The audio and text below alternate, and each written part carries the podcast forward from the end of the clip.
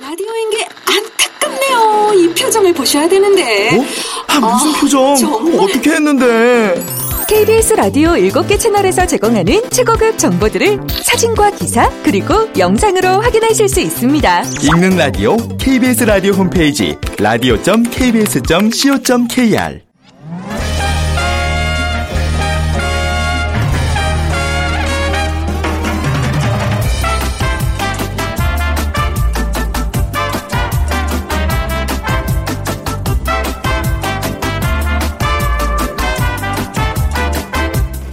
안녕하세요. 빅데이터로 보는 세상 아나운서 최현정입니다.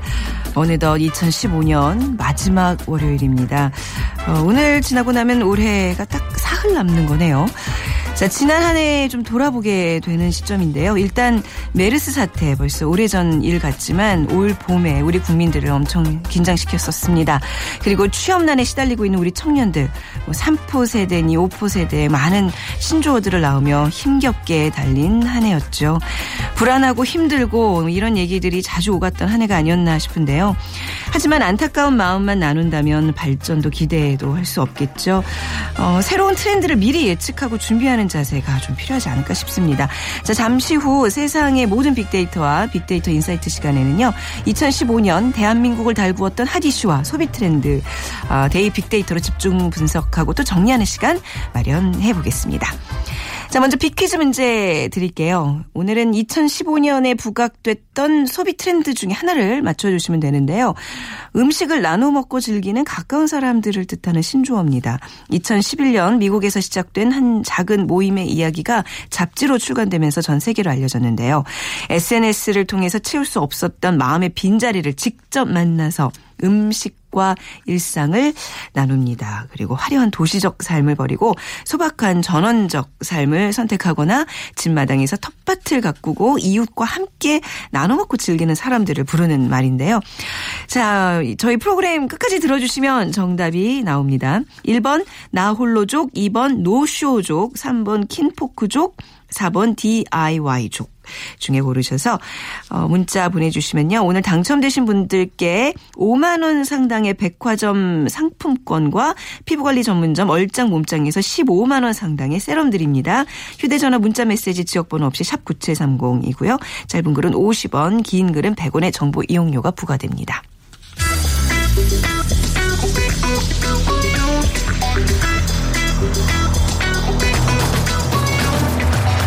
오늘 여러분이 궁금한 모든 이슈를 알아보는 세상의 모든 빅데이터. 다음 소프트 최재원 이사가 분석해드립니다. 네, 다음 소프트의 최재원 이사 나오셨습니다. 안녕하세요. 네, 안녕하세요. 최지원입니다. 네, 2015년 진짜 얼마 안 남았어요. 일주일도 안 어, 남았네요. 그러니까 달력 보니까 네. 어, 굉장히 서운하고 좀 그래요. 근데 이게 이제 이번 한 주는 뭔가 이렇게 정리하고 한 해를 돌아보는 시간들 많이 가질 텐데 이 최재원 이사께서는 올해 뭐 간단하게 어떠셨어요? 어, 저는 네. 일이 좀 많은 한 해였어요. 그렇죠. 네, 굉장히 방송을 요즘 많이 하시더라고요. 네, 사실 본의 아니게 방송 일을 좀 많이 하게 돼서요. 네, 그쵸. 2015년 한 해가 조금 의미 있는. 2015년 1월 1일 이제 저희 빅데이터로 보는 세상 시작하면서 같이 시작하신 거잖아요. 맞아요. 네. 예. 원년 멤버. 그렇죠. 네. 그 이것을 또 계기로 해서 좀 방송이 또 많이 늦었어요. 아, 많이 도와주십시오. 축하드립니다. 네, 감사합니다. 2015년 좀 상반기를 정리해 보겠습니다. 네네. 어, 키워드를 이제 10가지를 뽑아 오셨는데 네. 먼저 이제 상반기에 해당하는 다섯 가지를 오늘 살펴보는 거죠? 네. 그렇죠. 네. 예. 2015년 사실 뭐 하나의 키워드를 정리하는 건 네. 어렵겠지만 한 여러 개 키워드를 갖고 한번 정리해 보는 시간 가지려고 하고요. 네. 이 상반기, 하반기 두 번에 걸쳐서 다섯 개 다섯 개 키워드로 음. 한번 정리를 해볼까 하는데 네. 이첫 번째 키워드는 어 1월에 있었던 이제 어린이집. 아, 네. 음, 아마 사람들 기억하실 텐데요. 이게 뭐 1월달 이슈로는 가장 높은 이슈를 이제 차지했고요. 음. 그랬나요? 1월에요? 네. 1월에. 예, 그래서 이 어린이집에 이제 33,670회 정도 이제 언급이 됐는데요. 2월까지 계속해서 이제 이슈로 언급이 됐었고, 어, 관련 연관으로는 폭행. 음. 뭐 아마 아실 거예요. 그래서 네. 1월 8일이었죠. 이거 인천의 모 어린이집에서 이 보육교사가 이 4살 배기 아이를 음식을 남겼다는 이유로 폭행을 한. 네네. 근데 아이가 정말 울지도 않고 아. 남은 음식을 이 먹는 걸 보고 사람들이 매- 많이 안타까워했는데 네. 이 어쨌든 폭행 한 보육교사는 이 아동학대 특례법을 적용해 이제 구속이 됐고요. 그리고 어린이집 원장도 불구속 기소가 됐는데 음. 네. 또 1월 14일, 그러니까는 얼마 또 후에 또 인천의 다른 어린이집에서 또 보육교사가 또 4살 원생을 또 심하게 폭행을 해서 앞니가 또 부러지는 이런 네. 사태가 벌어졌는데 이게 어쨌든 이분은 이제 징역 2년 선고를 받았고요. 그래서 음. SNS상에서는 이런 그 징역에 대한 관심보다는 대책에 대한 관심이 높아요. 아, 당연하죠. 네, 그럼요. 그래서 네. 이분이 처벌받는 것도 중요하지만 네. 이런 일이 안 생기게 하는 게 사실 중요한 그렇죠. 거잖아요. 이 또래 아이를 가진 부모라면 당연히 대책 마련이 더 시급하죠. 예. 그렇죠. 그래서 이제 어린이집에 네. 이제 CCTV 설치 의무화라든지 또 아동학대 방지 대책 이런 얘기가 이제 많이 어 올라왔고요. 또 반면에 이 보육교사들의 처우도 개선해줘야 된다라는 음. 부분도 어 관련해서 이제 많이 올라왔습니다. 어쨌든 어 이런 일이 다시는 이제 발생하지 않도록 해야 되겠는데 이게 이제 말씀하신 대로 기존에 어린이집에 보냈던 부모들도 많이 걱정했지만 네. 이제 시기적으로 이제 고 3월에 이제 막 보내야 될 부모들이 그쵸. 아주 걱정이 심했어요. 그러니까는 네. 이런 어린이집에 보내는 것조차도 되게 두려웠는데 또 이런 일이 벌어지니까 더 걱정이 음. 많은. 그래서 이제 걱정에 대한 키워드가 가장 많이 올라온 그런 이슈였죠. 아동 학대가 이제 뭐 하반기에도 나옵니까? 뭐 최근에 또 이제 친 그 딸을 맞아요. 네. 이런 아동 학대와 관련된 법률도 좀 엄격해졌으면 좋겠어요. 네. 그렇죠. 네네네. 정말 크게 다뤄야 될 그쵸. 법률이에요. 네. 네. 자, 두 번째 키워드 살펴보겠습니다. 어, 3월이었죠. 그 리퍼트 대사 의 그런 어떤 사고 네. 소식이었죠. 그래서 원래 외교관들이 SNS에서 화제될 일이 사- 원래 많지 않아요. 예. 근데 이제 이 미국 대사인 마크 리퍼트 대사는 이제 3월에 SNS 상에서 총 21만 2천 건 정도 올라올 음. 정도로 관심이 많았는데 이 3월 5일이었죠. 그 세종문화회관에서 열린 민족화해 협력 범국민 협의회에서 네. 이 문화운동당 단체 우리마당 대표 김기종 씨에 의해서 네. 피습을 당하는 아주 무서운 사건이 발생했는데 예. 이 김기종 씨는 예전부터 그 한미 군사 훈련을 반대하는 활동도 해왔고요. 그리고 음. 범행 당시에도 그 전쟁 훈련을 중단하라는 내용을 담은 네네. 유인물까지 배포하는 어, 아주 정말 어, 무서운 일을 저지르셨는데 어떻게 됐죠, 이분? 어쨌든 예. 이 살인 미수 그리고 아. 외국 사절 폭행 그리고 업무 방해 등의 이유로 아마 9월에 1심에서 징역 12년 아. 선고를 받으셨어요. 지금 1심만 진행된 상태군요. 네, 네네. 그래서 아마 어, 큰 좀 범죄로 다루고 있는 것 네, 같고요. 네, 그리고 네. 리퍼트 대사 관련돼서는 이제 빠른 쾌유를 음. 비는 글들 이 한 15,000건 정도 올라왔는데 네.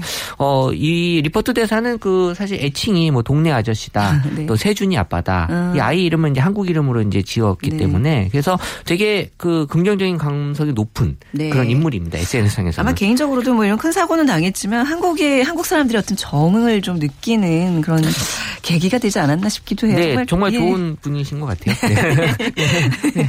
네, 그리고 세 번째 키워드 살펴볼까요? 네. 네, 그- 부끄럽게 웃으세요, 아니요.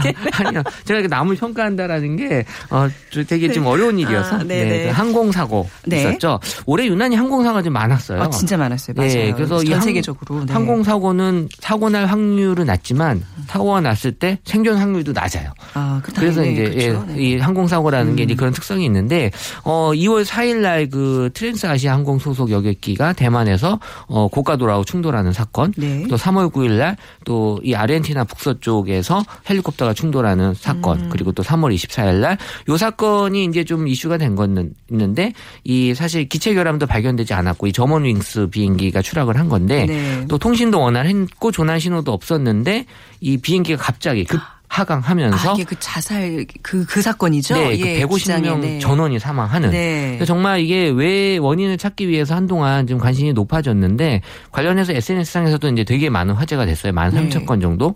근데 이제 이게 이제 자살 비행으로 아, 이제 판명이. 되면서 네. 어 되게 좀 많은 이슈가 됐었는데 이거 이후에 그래서 생긴 일이 원래 이 로봇이 대체하는 여러 가지 그 직업 중에 하나가 이 또이그 조종사가 네. 있었어요. 그래서 원래는 이제 호- 저가 항공 같은 경우는 혼자 기장 혼자 비행하는 경우도 있거든요. 네. 요 이후부터는 이제 무조건 두 명. 이상 어. 예, 타는 걸로 네. 그렇게 아마 그 규정이 바뀐 걸로 알고 있고요. 음, 네. 그래서 어쨌든 이 우울증 때문에 생긴 정말 어이없는 사건이 예. 있었고 사실 그 이후에 이제 뭐 4월이라든지 뭐 아시아나항공도 음. 어, 또 불시착하는 경우도 있었고요. 그래서 이 하반기에 항공 사고는 좀 큰 항공사가 많았죠. 그래서 음. IS가 자신의 손에 유엔이라고 주장하는 그런 어떤 러시아 항공 또 폭파 사건도 있었고요. 네. 그래서 이런 것들이 올해 유난히 항공 사고가 많은 어. 그런 한 해였다라고 봐요. 항공 사고도 많았고 뭐 우리나라에도 있었지만 이제 미국에서도 뭐 총기 사고 이런 것도 굉장히 많지 않았나요? 네. 어, 그렇죠. 그래서 네. 이제 네 번째 키워드가 5월에 있던 예비군 총기 사고였는데 네. 원래 총기 사고는 이제 미국이 가장 많이 언급이 되는 음. 그런 나라였고 우리나라는 이제 총기 소지가 불법이기 때문에 네. 이런 사고가 많이 발생하진 않았는데 우리나라도 올해 이제 총기 사고가 좀 몇 건 발생을 했고 네. 그러니까 미국은 이제 뭐 홈쇼핑에서도 이제 무기를 파는 나라이기 때문에 아, 네. 예, 정말 이런 사고가 많이 발생하지만 우리나라는 사실 그런 나라가 아니었. 네. 는데도 사고가 생긴 거였는데 이 5월에 그 5월 13일이죠. 그 서초구에 있는 그 예비군 훈련장에서 이제 총기 난사 사건이 생기면서 두 명이 사망하고 세 명이 부상. 네. 이또 가해자도 이제 자살하는 그런 사고가 생겼는데 음.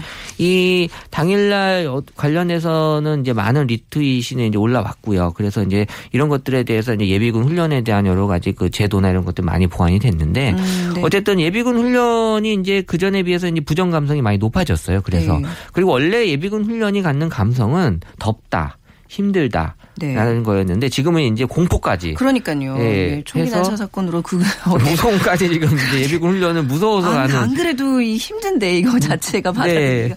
그래서 어. 이런 것들이 이제 좀 예비군 훈련에 네. 새로운 감성으로 올라왔고 또 9월 11일 날이죠. 사실 뭐 대구에서 이제 수류탄 훈련 중에 이제 수류탄이 터져서 교관이 사망하는 네. 이런 사건이 있었고 그리고 한 가정에서 또 또 한 가장이 막 총기 난사했던 사건이 있었잖아요. 저희가 막 이런 이런 사건들이 있, 을 때마다 사실 이 시간에 막 속보로 네. 전해드렸던 기억들이 있는데. 이게 2월이었어요. 세종시에서 이제 한 남성이 총기 그 총기로 세 명을 살해하고 용의자도 네. 이제 자살하는 또 이틀 뒤에 2월 27일 날 또 화성에서도 또 공기총을 난사하는 음. 네. 그래서 정말 우리나라도 올해는 좀 이런 총기 사건이 많이 생긴 그런 그랬죠. 한 해였어요. 네. 자 그리고 상반기에 우리가 꼭 짚고 넘어가야 될 게 바로 메르스 사태였죠. 어, 네. 사실 메르스는 그 한국에 대해서 전 세계 언론에서 다루는 네. 10대 뉴스에도 들어가 있어요. 아? 예, 그러니까 한국의 메르스에 대해서 되게 관심이 높은 그런 네. 어떤 어 이슈였는데 이게 정말 뭐 단 한 명의 그 2015년 5월에 바레인에서 귀국한 첫 감염자가 음. 네. 확진 판정을 받으면서 시작된 네. 그 메르스 사태인데 그 여파는 정말 어마어마했었죠. 그렇죠. 네. 예, 그래서 이제 정부가 병원을 못 믿고 음. 또 병원도 국민을 못 믿고 네. 또 정부도 국민 서로 못 믿지 못하는 이런 사건이 이제 사태가 발생이 됐는데 어, 이 메르스 기간 동안 핫한 아이템으로 또 떠오른 거는 마스크하고 손소독제였어요. 음, 네. 그러니까 두 개 다. 아, 그때 사놓은 손소독제 집에 어마어마하게 많아요. 그러니까요. 사무실도 몇 개 굴러다니더라고요 지금. 이 분별 사태까지 예. 벌어졌었는데 모두가 이제 마스크를 아, 썼고 손을 네. 씻었잖아요. 그래서 186명이 감염이 됐고 38명이 사망하는 아, 공식적으로. 38명이나 사망을 했군요. 네. 그리고 이제 얼마 이틀 전, 3일 전이에요. 크리스마스 이후에 종식 됐죠? 예, 네. 그 정부의 공식적으로 메르스 종식 네. 선언이 이제 어 됐는데 이 세월호 참사 이후에 그 정부의 재난 대처 능력 에 대한 사실 불신이 다시 맞습니다. 한번 어 네. 일어났던 그런 사고였고. 이런 보건과 관련해서 컨트롤 타워 얘기가 굉장히 많이 나왔고요. 그렇죠. 네. 네. 예, 사실 또 이제 애꿎게 낙타에 대한 저는 최 이사님 얼굴 보면 예전에 왜 사우디아라비아 출장 네. 다녀오시고 나서 저희 모든 사람들한테 낙타 인형을 주셨잖아요. 네. 그 낙타 인형 제가 저기 사- 서랍에 그냥 넣어놨어요. 그러니까 무서워서. 사실 낙타가 제일 큰 누명을 쓴 희생자 중에 네. 하나예요 우리나라에서 그래서 어. 사실 우리나라에 있는 낙타는 또 사우디에서 온 낙타도 음, 아닌데 네. 이 시민의 공포를 자극한다는 이유로 사실 격리시키는.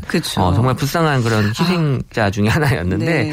어, 사실 제가 그때 3월에 사우디 갔었을 때도 네. 이 근원지가 이제 사우디잖아요 음. 메르스가 근데 어 뭐 낙타를 만지지만 말라 그랬지 뭐 낙타를 어디 가두거나 그러진 않았거든요. 그렇죠. 네. 예, 그래서 우리나라에서 조금 낙타에 대한 어떤 그 인식이 네. 좀 다시 바뀌었으면 좋겠는데 네. 어쨌든 사람들은 이런 네. 사고가 발생이 되면 사실 초기에는 되게 걱정을 하다가 네. 그 이후는 약간 비판을 해요. 음. 그래서 이제 정부의 대책에 대해서 이제 비판을 많이 하고 네네. 그래서 앞으로 이런 일이 이제 발생하지 않도록 서로 이제 조심하자라는 관점에서 이 문제점들을 좀 파악을 해서. 네. 정부의 그런 대응이나 대책에 대한 어떤 마련을 다시 한번 네. 지금 국민들은 원하고 있거든요. 그렇습니다. 네. 뭐 이런 계기로 이제 또 위기 관리 능력이 점점 향상되는 거죠. 근데 그렇게 또 말하기에는 또 너무 많은 희생 자가 발생했기 때문에 그렇죠. 그렇죠. 마음이 안 예. 좋습니다. 근데 아무튼 상반기의 키워드들이 다 좀 불안과 관련된 단어들이네요. 이 네. 사회가 지금 불안 사회. 근데 네. 우리나라뿐만이 아니라 전 세계가 지금 마찬가지고요. 그래서 네. 사실 이런 불안하다라는 게 사실 작년에 세월호 때문에 엄청 많이 올랐는데 네. 올해 조금 더 올랐어요. 작년보다도. 아, 그러니까는 네. 더 보면 지금 사람들의 불안 심리가 많이 생기는 건데 음. 이게 뭐 자연재해나 전쟁 같은 그런 것들도 같이 포함이 돼 있어서 네. 인위적인 어떤 그런 사회 불안 요소들까지도 이제 더 붙여지면서 되게 더 불안 요소가 많이 높아지는데 사실 불안하다라는 건 본인 스스로 좀 이제 정비를 하고 네. 돌아가야 된다라는 그런 게 필요하기 때문에 어 아마 현명하게 다들 다 대처를 하고 있어야 음, 될것 같아요. 그래서 그렇습니다. 2016년은 이제 불안하다라는 감성이 많이 줄어드는 한 해가 네. 됐으면 좋겠다라는 생각이 들때요. 네, 오늘 이제 상반기의 주요 키워드 살펴봤는데요. 또 다음 시간에는 하반기 다섯 가지 키워드 우리 최재원 이사님과 함께 살펴보도록 하겠습니다. 오늘 말씀 감사합니다. 네, 감사합니다. 최재원 아 다음 수업 때 최재원 이사였습니다. 자, 비퀴즈 다시 한번 드리면요. 어, 음식을 나누어 먹고 즐기는 가까운 사람들이라는 신조어인데요. 자, 2011년 미국에서 시작된 한 작은 모임의 이야기가 어, 잡지로 출간되면서 전 세계로 알려졌습니다. 그러니까 이제 뭐 화려한 도시적 삶을 버리고 어, 이렇게 소박한 전원 삶을 하면서 집 마당에서 텃밭을 가꾸고 이웃과 함께 음식을 나눠 먹고 즐기는 이 족을 말합니다. 1번 나홀로족, 2번 노쇼족, 3번 킴포크족, 4번 DIY족 중에 정답 고르셔서 빅데이터로 보는 세상으로 문자 보내주세요. 지- 휴대전화, 문자메시지 지역번호 없이 샵 9730입니다. 짧은 글은 50원, 긴 글은 100원의 정보 이용료가 부과됩니다.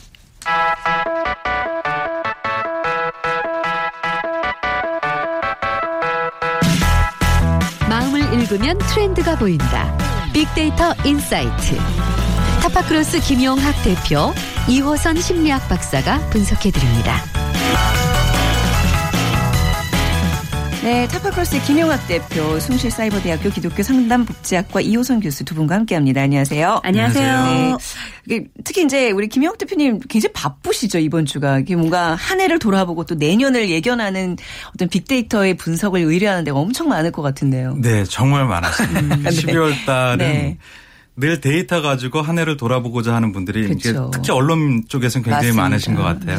저네. 저도 지난해와 이제 올 초에 그 김용학 대표님 책으로 이렇게 시작했던 기억이 있는데 뭐책 내용 뭐 책도 이번에 또 쓰셨죠. 네, 예, 네. 예. 네, 뭐 이제 안 읽 을수 있도록 요점만 오늘 좀 정리를 좀 해주세요. 그러면 자 2015년 소비 트렌드 살펴보겠습니다. 네, 네.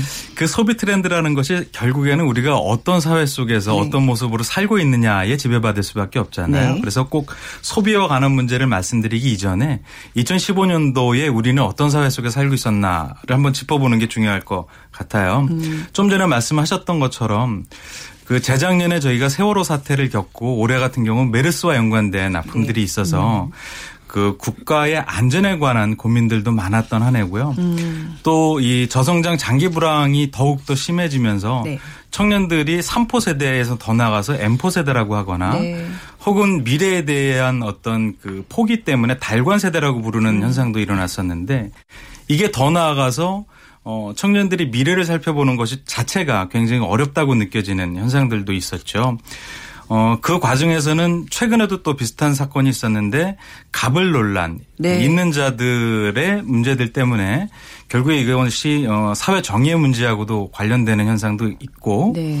이런 것들이 총체적으로 나타난 주요한 키워드가 있는데 바로 헬조선이라는 용어입니다. 아, 저는 이 단어 들을 때마다 참 마음이 무겁습니다. 네, 그렇습니다. 네. 정말 그 이 내막을 잘 모르시는 어르신들께서는 이 용어 자체로도 굉장히 깜짝 놀랄 만한 네. 얘기인 건데 그 이면에 이런 용어가 SNS상에서 많이 확산되고 혹은 또 공감을 얻기도 하는 이면에는 그 특별한 이유가 있었던 것이죠. 음. 좀 전에 나왔던 여러 가지 문제들. 그래서 실제적으로 데이터를 살펴보니까 청년들의 포기와 관한 담론이 음. 물론 재작년보다 올해, 작년보다 올해도 증가하긴 했습니다. 네. 어, 무려 1년 동안에 104% 증가했는데 헬류손과 관련된 담론은 비율로 따지면 무려 9,000% 이상 음. 확장되는 결과가 나왔습니다. 즉 정말 이 어, 살기가 더 팍팍해져서 나라 자체에 대해서 어, 반감을 갖거나 부정적으로 생각하는 사람들이 훨씬 더 늘어났다는 것이죠. 그래서 이제 헬조선과 연관된 담론을 보면 이민이, 이민이라는 키워드가 굉장히 높게 네. 자리 잡고 있어요. 이러저러한 문제 때문에 차라리 나라를 떠나고 싶다 하는 얘기가 있는데 어, 여러 가지 이유가 있지만 이 과정에 보면 이것이 노력이 부족한 청년들 자체의 모습이다라고 얘기를 하거나 아니면 이제 사회적으로 풀어야 될 문제가 아니다라고 하는 것 때문에 사실은 이런 세대 간 갈등까지 얘기가 나왔던 적도 있었거든요. 네. 그래서 이런 부분들이 어, 정말 취업이 더 어려운 청년들한테는 훨씬 더 심각한 문제가 아니었나 뭐 이런 생각도 해봅니다. 그 이제 KBS에서도 이제 2016년 그 방송의 어떤 키워드로 청춘이라는 청년이라는 이제 단어를 좀 꼽았는데 앞으로 이제 이런 특집들이 좀 많아질 예정이에요. 근데 이런 얘기는 결국 우리의 청년들이 많이 힘들다는 걸 또 반증하고 있는 건데 우리 교수님께서는 젊은 세대들과 이제 학생들과 많이 접하실 거 아니에요. 네네. 어떤 느낌이세요? 네. 저는 이제 학생들 사이에서는 꼰대가 돼가죠. 그 왜냐하면 네. 어, 희망의 기저선을 유지하려고 저희도 애를 쓰는 거예요. 네, 그러니까 네. 이 왜냐하면 지금 학생들 사이에서는 실질적으로 휴학률도 굉장히 높아지고 그렇죠. 있고 네. 또 스스로 학교 탈락을 결정하는 친구들도 많이 있는데 음. 거기에는 옛날에는 뭔가 시작했을 때 끝까지 붙잡고 가야 되는 게 하나의 문화의 트렌드였어요. 네. 사람들이 가지고 있는 정신의 하나의 줄기였는데 지금은 이제는 포기 아까 그 헬주선의 그 빈도를 보면 이 사람들이 가지고 있는 절망 지수가 높아진다는 걸 확인할 수 있잖아요.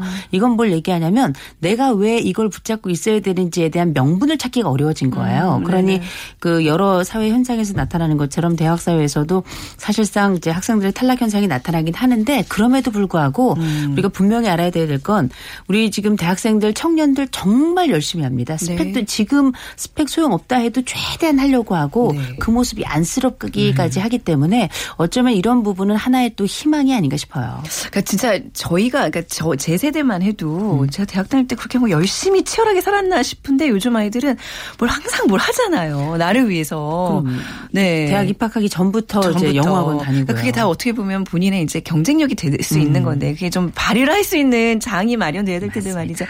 자 이런 사회적인 현상 외에 또 주목해야 할 소비 트렌드 어떤 걸 또 짚어볼 수 있을까요, 대표님? 네, 뭔가를 어, 쓰고자 소비를 할 때는 주머니 사정이 가장 중요한데요. 경기 침체가 좀 지속되면서 이 주머니 사정이 굉장히 어려워졌잖아요. 그러다 보니까 소비자들이 늘 가성비를 생각하게 돼요. 네. 어, 여러 가지 영역에서 이 가성비를 고려한 소비 패턴이 나타나는데 우리 전자제품만 보더라도 세계적으로 혁신의 아이콘이라고 불리우는 미국 기업이 있었지 않습니까? 그런데 올해 이런 키워드를 들어보셨을 거예요. 중국의 역습이거나 네. 대륙의 실수다라는 얘기를 하고 있어요. 대륙의 실수요? 네, 네. 이게 중국 브랜드인데 네. 혁신적인 기술을 가지고 이 IT 제품을 가지고 세계 시장에 어, 기술적인 트렌드를 선도하던 기업보다 음. 네. 중국의 기업이 우리가 중국 그러면은 기술이 그런 혁신적인 부분이 조금 뒤처지거나 음. 뭐, 뭐 아직 믿을만하지 못하다라는 관점을 갖고 있었는데 이런 소비자들의 상식을 단번에 깨뜨리는 현상이 나타나는데 그것이 뭐 중국의 역습이거나 음, 네. 대륙의 실수라는 용어를 이렇게 빗대어서 부르기도 했었죠. 네.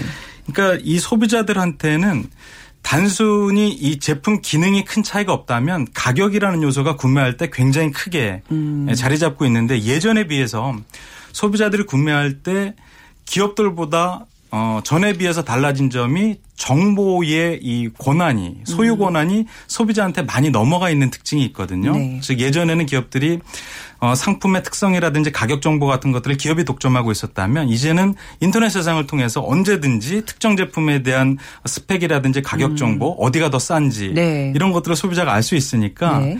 브랜드의 관여도가 낮아지고 어. 좀 혁신적인 이미지를 갖고 있던 미국 제품이라는 거에 경도되는 것이 아니라 네네. 중국 제품이지만 가격도 싸고 제품이 좋다면 얼마든지 구매할 수 있다라는 게 나타나고 있는 것이죠. 그렇죠. 이게 뭐 비단 뭐 미국 제품이 이제 우리나라 제품과 비교해서도 이제 이런 현상이 나타나는 네, 거잖아요. 그렇습니다.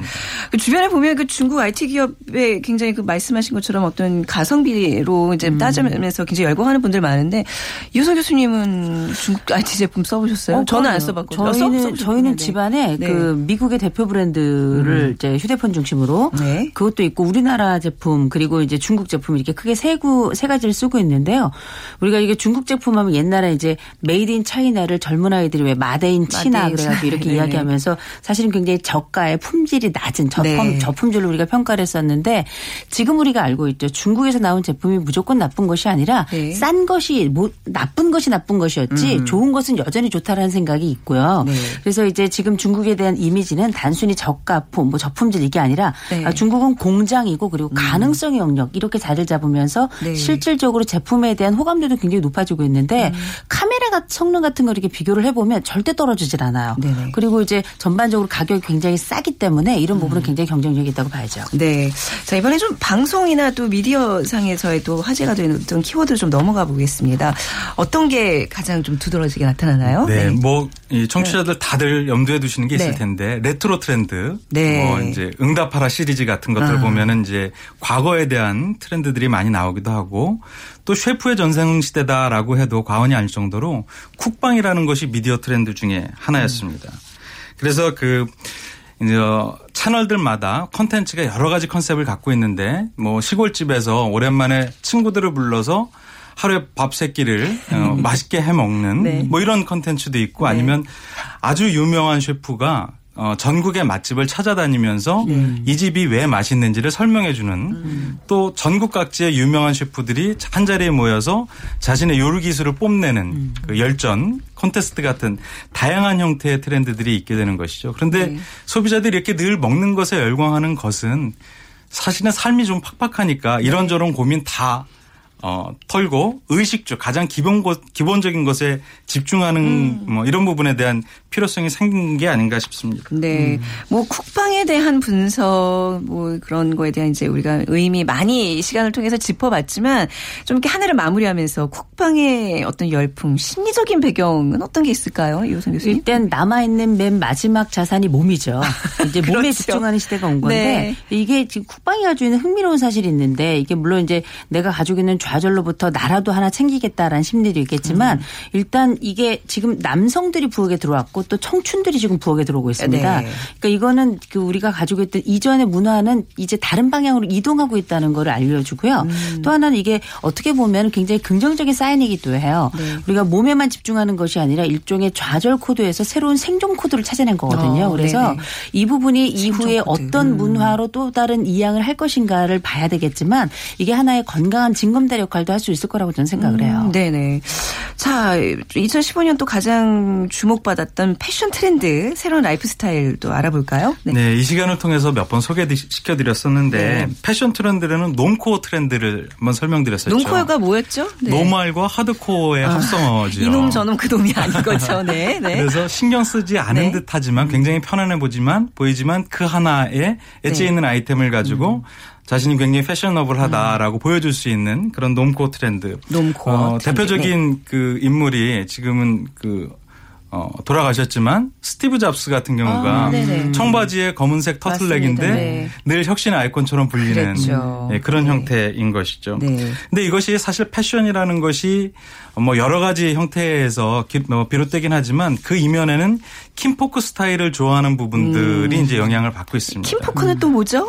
어, 이게 그 네. 어, 친지나 가까운 가족 뭐 이렇게 이런 부분들을 나타내는 용어인데 네. 네. 아주 그 멋내지 않으면서도 일상 속에서 안빈낙도하는 형태의 라이프 음. 아, 스타일. 네. 네, 그러니까 자연 속에서 편안하게 사는 형태의 라이프 스타일을 kinfolk 스타일이라고 하죠. 자, 이 시간을 통해서 이런 신조어들 참 많이 배웠습니다. 예. 근데 이제 이런 것들을 좋아하는 트렌드가 네. 사실 여러 산업에서 나, 나타나는데 어, 웨딩 트렌드에서도 kinfolk 트렌드가 반영이 되기도 하고요. 음. 네. 인테리어 같은 데서도 반영이 되기도 하죠. 그렇죠. 네.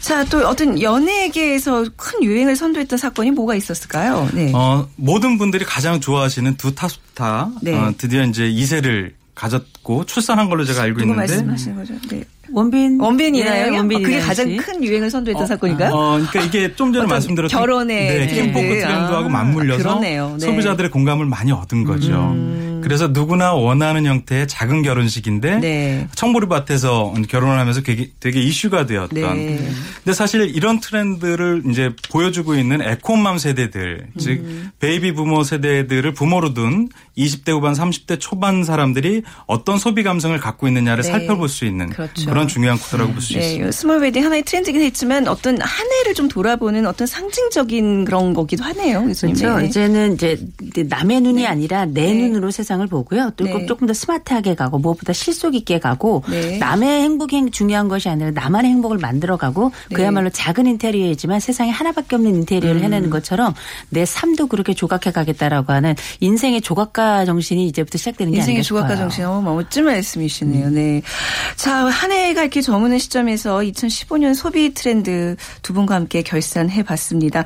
왠지 이렇게 결산이란 단어가 좀 서운하게 들리는데, 우리 다음에 뵐 때는 새해에 인사를 또 드리겠네요. 그렇죠. 네. 새해 복 네. 많이 받으세요. 새해 복 네, 많이 받으세요. 받으십시오. 2016년에 밝은 표정으로 또 찾아뵙겠습니다. 자, 타파크로스의 김용학 대표, 숭실사이버대학교 기독교 상담복지학과 이호선 교수였습니다. 자, 오늘 아, 비키즈 정답 아까 저희가 자세히 설명을 해드렸죠. 네, 3번 킨포크족입니다. 0110님, 네, 서로 나눠 먹던 그 시절 정겨운 풍경이 그립다고 전해라. 네, 상품권 따서 부모님께 선물하고 싶다고 전해라. 예, 전해졌네요. 저희가 백화점 상품권 보내드리겠습니다. 5911님, 네, 저희 남편도 늘 전원 생활을 생각을 하고 있습니다. 경제적 여유가 아닌 마음의 여유를 갖고 각박한 세상 함께 나누는 것을 즐기며 살면 좋지 않을까요? 해주셨어요. 화장품 교환권 보내드릴게요. 자, 빅데이터로 보는 세상 오늘 마무리하겠습니다. 내일 오전 11시 10분에 다시 찾아뵙죠. 지금까지 아나운서 최현정이었습니다. 고맙습니다.